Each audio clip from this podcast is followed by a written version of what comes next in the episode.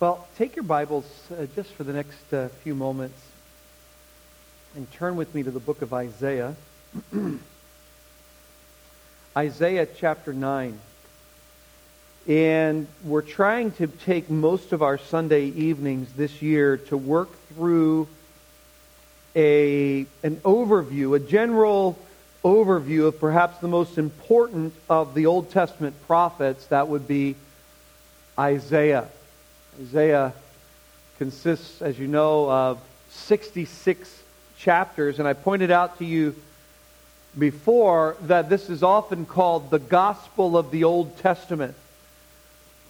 Isaiah, these 66 chapters are not, is not one consecutive message. He's not writing chronologically, it's not one consecutive message, but the book of Isaiah is made up of really multiple messages that Isaiah, that Isaiah preached. And, and if you kind of work through the book, you, you'll, you'll see those messages. You'll see how there's a, a section that seems to stand together, as we'll see tonight, beginning in chapter 9, verse 8, and going through chapter 12. You'll see how there's really one sort of message that, that is formed here in this, in this passage. Now remember, been a couple of weeks since we've been together now in the book of Isaiah, but the name Isaiah just means Yahweh is salvation.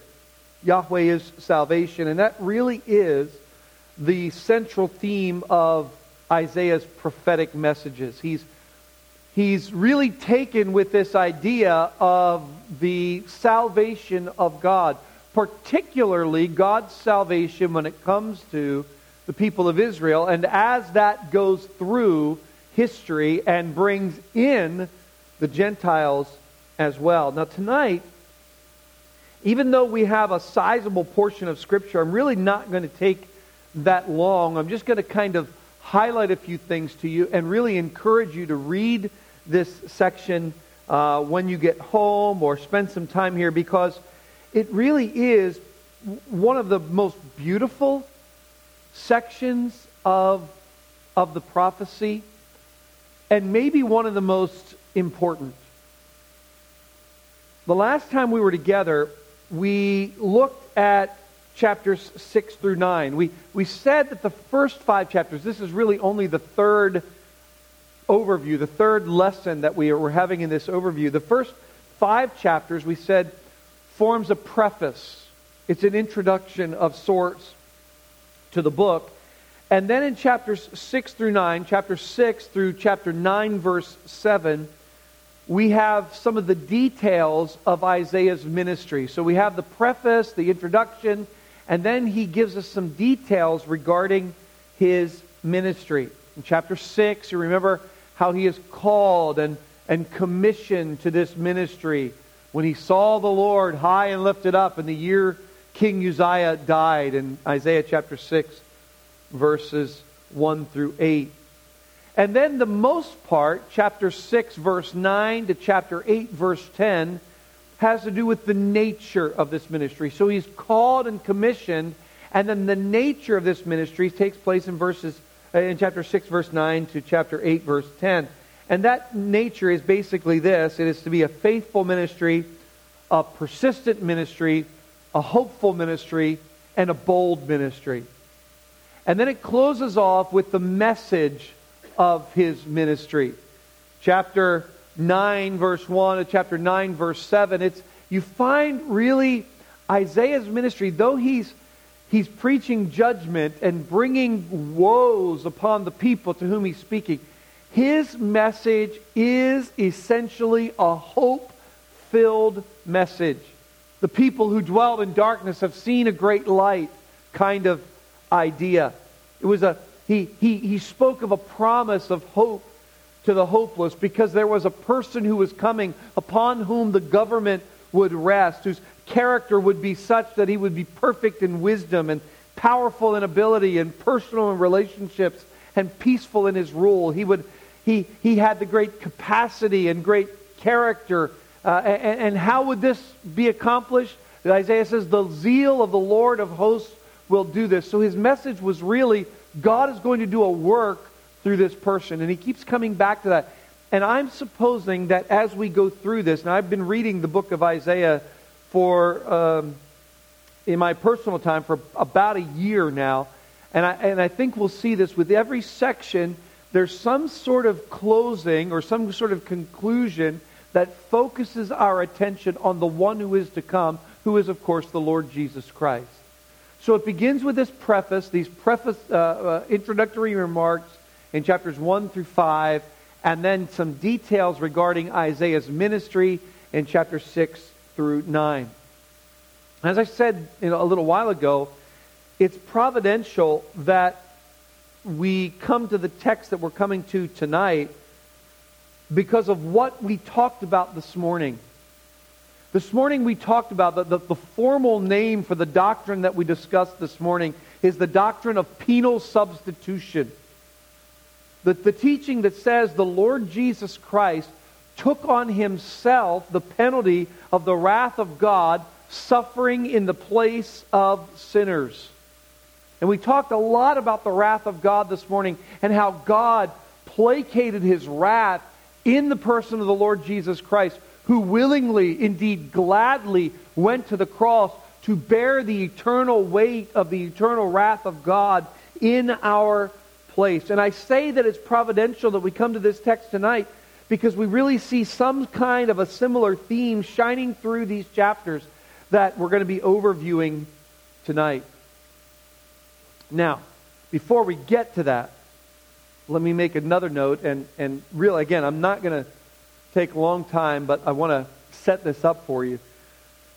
I want you to remember that Isaiah is writing at a time when there was a very real and pressing danger in the southern kingdom of Judah. So remember, Israel is now divided into two kingdoms the north kingdom called Israel, and the south kingdom, the southern kingdom called Judah.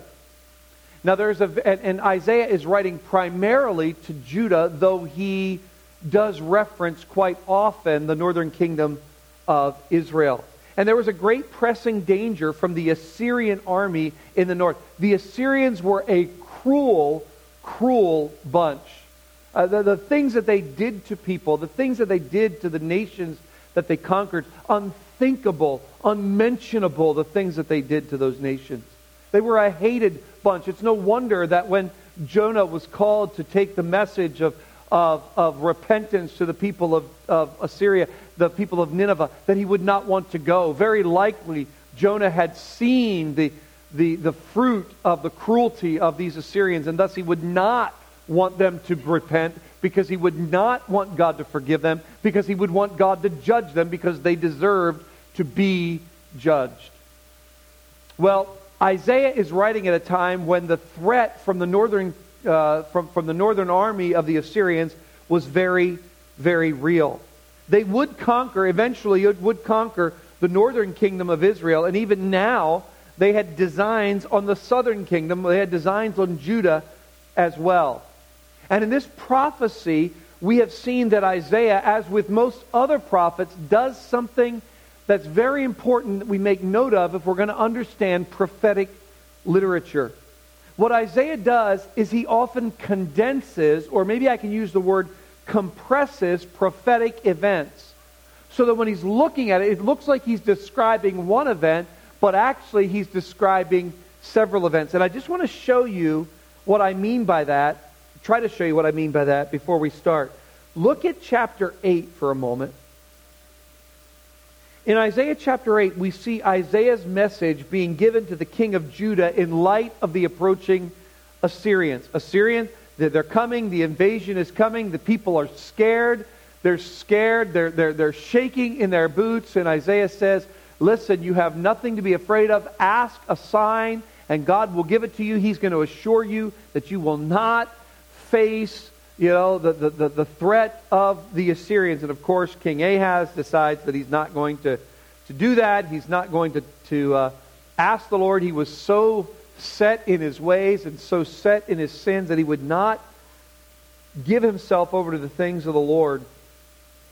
And so Isaiah explains what's going to happen about the Assyrian army and how there was nothing to fear and how that they only needed to fear God and nothing and no one else. And at the end of chapter 8, he says this And they will look to the earth, but behold, distress and darkness, the gloom of anguish, and they will be thrust into thick darkness. And he, it, it's almost as if he's seeing the end of this, this, this talk about what is going on or will not go on with the Assyrian army. And he's seeing people who refuse to trust the Lord, who refuse to rest in, in God. And they, they, he says they cannot be satisfied. There's no relief for them. There's just darkness. And then he begins the next chapter as if talking about the same thing. And he says, There will be no gloom for her who was in anguish in the former time he brought into contempt the land of Zebulun, the land of Naphtali, but in the latter time he has made glorious the way of the sea, the land beyond the Jordan, Galilee of the nations. The people who walked in darkness have seen a great light.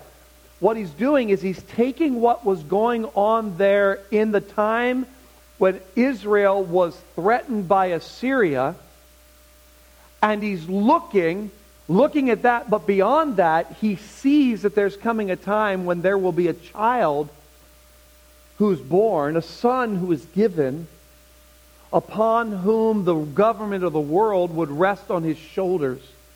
And he's compressing those events. So it's like he's looking at one event, but there's really many events. And that's very key for us to understand when we come to prophetic literature, especially with what we come to this evening in Isaiah chapter 9, verse 8, all the way through Isaiah chapter 12 to the end of, of Isaiah chapter 12. As I said, there is a theme that is developed in these chapters. There is a, a, a, a repeated phrase that we're going to see coming up here in chapter 9. You see it in verse 12. For all this his anger has not turned away, and his hand is stretched out still. You see it in chapter, uh, in verse uh, 17. For all this his anger has not turned away, and his hand is stretched out still. In verse 21, for all this his anger has not turned away, and his hand is stretched out still. Chapter 10, verse 4. For all this his anger has not turned away, and his hand is outstretched still. You see God responding in anger, God responding in judgment, God responding, God bringing his judgment on a people. These, these chapters, this section, can be divided up into three parts. Chapter 9, verse 7 to chapter 9, verse 21 is God's judgment on arrogant Israel. That's chapter 9, verse 7 to chapter 9, verse 21. Then, chapter 10, through the end of the chapter, the entirety of chapter 10, is God's judgment on arrogant Assyria. Then, chapters 11 and 12, God's promise of a future deliverer. God's judgment on arrogant Israel, God's judgment on arrogant Assyria, and God's promise of a future deliverer. And I'm just going to highlight some things here that I want you to see, and then we'll close with a couple of lessons that, that uh, are necessary for us to learn. You notice chapter 9, verse 8 begins this way The Lord has sent a word against Jacob, and it will fall on Israel, and all the people will know Ephraim and the inhabitants of Samaria, who say in, notice, in pride and in arrogance, the bricks have fallen, but we will build with distressed stones. You, you get this note of arrogance in, in Judah. Yeah, uh, this, the note of arrogance in Israel. Yeah, things have happened. Things aren't looking good. But listen, we're going to rebuild. We're going to rebuild better than we ever were before. Instead of taking note of God's judgment, God's judgment, God's chastening through the Assyrians, the people of Israel, the people of Judah responded in this arrogance, saying, you know what? we can, we, we can make it better. We can grow. We can get, get by this. We'll be better than ever. We'll be stronger than ever before. He, he goes on to describe their, their arrogance and their indolence against God, their, insolence against God, how they, they would refuse to repent and they would refuse even though God would bring judgment upon them. That it's almost the idea like, like you have this, this, this competition going on here, seeing if they could outlast God. Seeing if they could, you know, go blow for blow with God. See if they could stand toe to toe with God. And that's why we have this recurrent theme for all this. His anger has not turned away. Even in this, his anger is not turned away. And his hand is outstretched still, as if you're not going to be able to outlast God. This, you, you need to stop with the arrogance. Stop with your think that you can make it. Stop with your think that you can, that you're okay, and humble yourself. He's bringing his judgment against arrogant Israel. And, and this, this judgment comes against them from, from head to tail, from, from the political leaders down to the prophets and everyone in, in between. And then he, he I, think chapter 10, verse 1, you know, I, I have a, a hard time not seeing our nation in this, in this verse. Woe to those who decree iniquitous decrees and the writers who keep writing oppression. You know, I, I want to apply that to political leaders and so-called journalists, you know. Uh, Woe to those who, uh, it's not about journalists, but it seems like it. Um, he's, he's writing and bringing the, the, the, the God's judgment, God's, God's judgment against those arrogant people in Israel who think they can stand. Take heed lest you also fall, Paul would say. Then in chapter 10, he begins, in verse 5 really, he brings Assyria. Now, what was God doing? God was using Assyria as a rod, he says. Verse 5 Woe to Assyria, the rod of my anger, the staff in their hands is my fury. This is amazing because Assyria was a wicked, wicked nation. Do you remember another prophet who learned about God using a wicked nation to bring judgment against his people? Remember Habakkuk? He was, bring, he was understanding that God was going to bring the Chaldeans against the people of Israel. And Habakkuk says, How could you? How could you do that? And God says, I'm God, not you. I can do what I want to do. And, and, and Habakkuk learns that and kind of backs off, right? Well, Assyria is the rod in God's hand. And God says, I'm using Assyria to punish Israel. I'm using Assyria to draw these, to draw my people back to myself. Assyria, don't get too high on yourself. Don't think that you're all that. Assyria, look, look what they do. Uh, verse 7 He does not so intend, and his heart does not think so, but it is, it is in his heart to destroy and to cut off nations, not a few. For he says, Are not my commanders all kings? Is not Calno like Carchemish? Is not Hamath like Arpad? Not Samaria like Damascus? In other words, he's saying, Look, I've, I've conquered other places and I'm going to conquer these places. I'm in control here. And what God is doing in this chapter is he's calling on the arrogant Assyrians to recognize, hey, you're not all that. You think that you're in control, but you're not. I'm the one that raises up nations. I'm the one that brings down nations. Verse 15, shall the axe boast over him who hews with it? Uh, in this case, the, the, the axe is Assyria, and the one who hews with it is, is God. And the axe is not going to glorify itself. Listen, God is the one in control. He's bringing his judgment on arrogant Israel, and he's bringing his judgment against arrogant Assyria.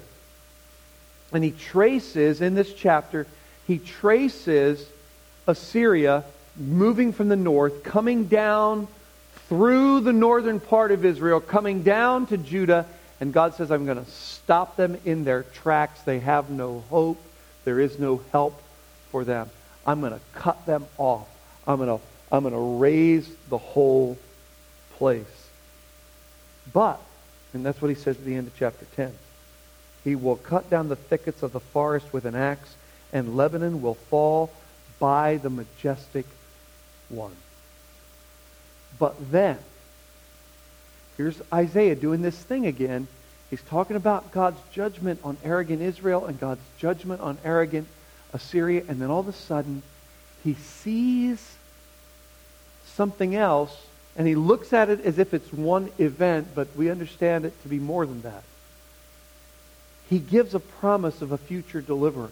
Using that picture, he says, I've just clean cut the whole forest. But there shall come forth a shoot, chapter 11, verse 1, from the stump of Jesse, and a branch from his roots shall bear fruit. And who is this shoot? Or what is this shoot? What is this branch? Well, chapter 11, verse 2 tells us that it's a person. And the Spirit of the Lord, just like he does back in chapter 9. Now in chapter 11, the Spirit of the Lord shall rest upon him. The Spirit of wisdom and understanding, the Spirit of counsel and might, the Spirit of knowledge and the fear of the Lord, and his delight shall be in the fear of the Lord. He shall not judge by what his eyes see. In other words, this is this, this, king, this one who is to come from the, the, the, the stump of Jesse, is a king who, who acts in perfect fear of the Lord. There, there was no king like this in Israel. But there is coming a king. And Isaiah sees that. And, it, and that's why his message though there's so much darkness and gloom and despair, that's why his message and his ministry had so much hope. That's what kept Isaiah going. That there is one to come. Righteousness shall be the belt of his waist, and faithfulness the belt of his loins. And he looks forward. I, he says, I see a day. I see a time, chapter 11, verse 6, when the wolf shall dwell with the lamb, and the leopard shall lie down with the young goat, and the calf and the lion and the fatted calf together, and the little child shall lead them. That's what he sees. He was seeing nothing but despair, and nothing but agony, and nothing but arrogance, and nothing but chaos. But then he says, I see a day when creation will be at peace. Imagine that. And, and how, do we, how do we take this chapter? Well, I have no other way to take it than to say what it says. This, the, the earth be full, with the, the, at the chapter 11, verse 9, the earth shall be full of the knowledge of the Lord as the waters cover the sea. There is coming a day, and Isaiah sees it, though dimly, and sees it through a fog when there will be peace on the earth and an end to the chaos and the knowledge of the Lord from sea to shining sea. Everything will be perfect. In that day, the root of Jesse, and we know who that is, back up in chapter 11, verse 2. Now, this is verse 10. In that day, the root of Jesse, who shall stand as a signal for the people, of him shall the nations inquire, and his resting place shall be glorious. You you have now the nations being brought in. And not only the nations, but verse 11, in that day the Lord will extend his hand yet a second time to recover the remnants, the remnant that remains of his people. This is a another grand gathering in like that of the Exodus, and this could not be referring to what happened at, at Babylon, the, refer, the, the, the, the return of the Babylonian captivity. This is on a much grander scale. People from the four corners of the earth gathered together and brought in under the peace that will reign. He says in chapter 11, verse 16, so much so that people are going to come in. It's like a highway from Assyria for the remnant that remains of his people, as there was for Israel when they came up from the land of Egypt. Just utter peace and an end to chaos. And, and this is, as I said, this is what keeps Isaiah going, so much so that chapter 12, and I think we probably could spend just a, a full session on chapter 12.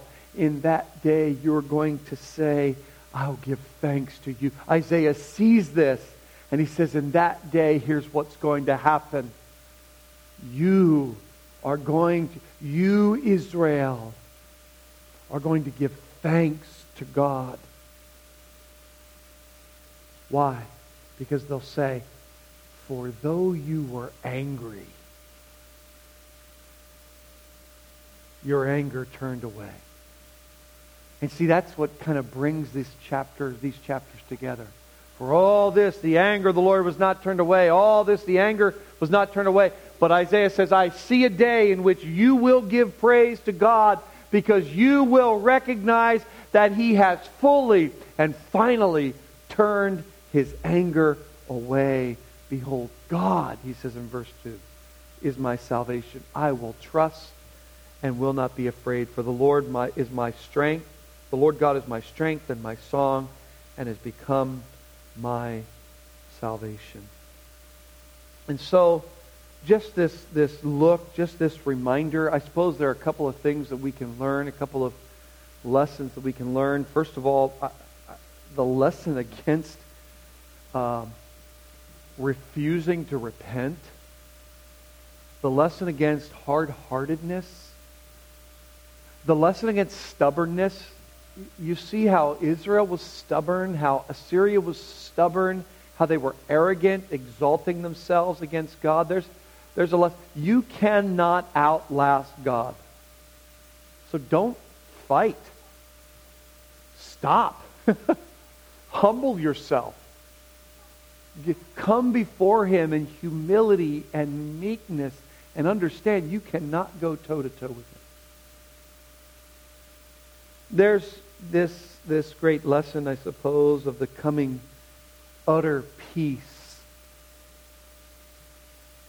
The coming utter peace for this world. It's not going to be brought in by a political leader. It's not going to be brought in by an army. It's going to come from one who is this, this, this shoot from the, the, the stump of Jesse, from this one who is the signal of the Lord, the one who comes to make everything right, and he shall rule and he shall reign, as he says, with righteousness and faithfulness. He will bring back, uh, uh, bring together his people Israel, faithfully keep his covenant to Abraham, and bring in the nations. We, we, those things look hopeless in this world. They are not. And not because the church is going to be so great and the church is going to be so victorious and the church is going to be so mighty, but because God is so great and God is so mighty and God is so victorious. Do not lose heart. There is coming a day, friends, when God will bring an end to all the chaos of this world. Well, next time we get together, I think we're going to go, we'll probably take our biggest section, our biggest chunk yet, and go from chapter 13 to chapter 20 as we see God's judgment on the nations and to see this message that Isaiah has for us there. Let's pray together. Thank you, Father, for your word. Thank you that your word is truth. Thank you that you intend to follow through with what you said. And we can trust you. I pray that we would not be arrogant or stubbornly hard hearted, but that whenever we are confronted with your word, that we would quickly give way humbly bow before you, incline our heart toward you. And thank you, Lord, for that great day that is coming.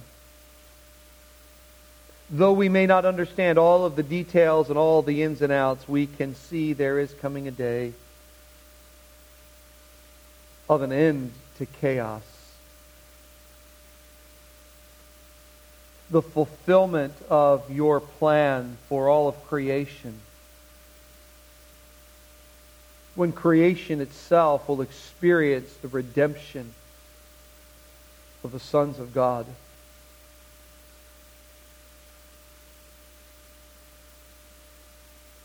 This is unthinkable to us, O oh Lord. But we realize that when the Creator is present, in his perfect glory, that all things must serve him. And we can only say, even so, come, Lord Jesus. Help us now not only to not be rebellious and arrogant, but help us not to be hopeless in these days. But looking toward you as you give us your truth, that our lives might be lived in light of what you say. In Christ's name we pray, and all God's children say, Amen. Hey, thanks for being here tonight. God bless you.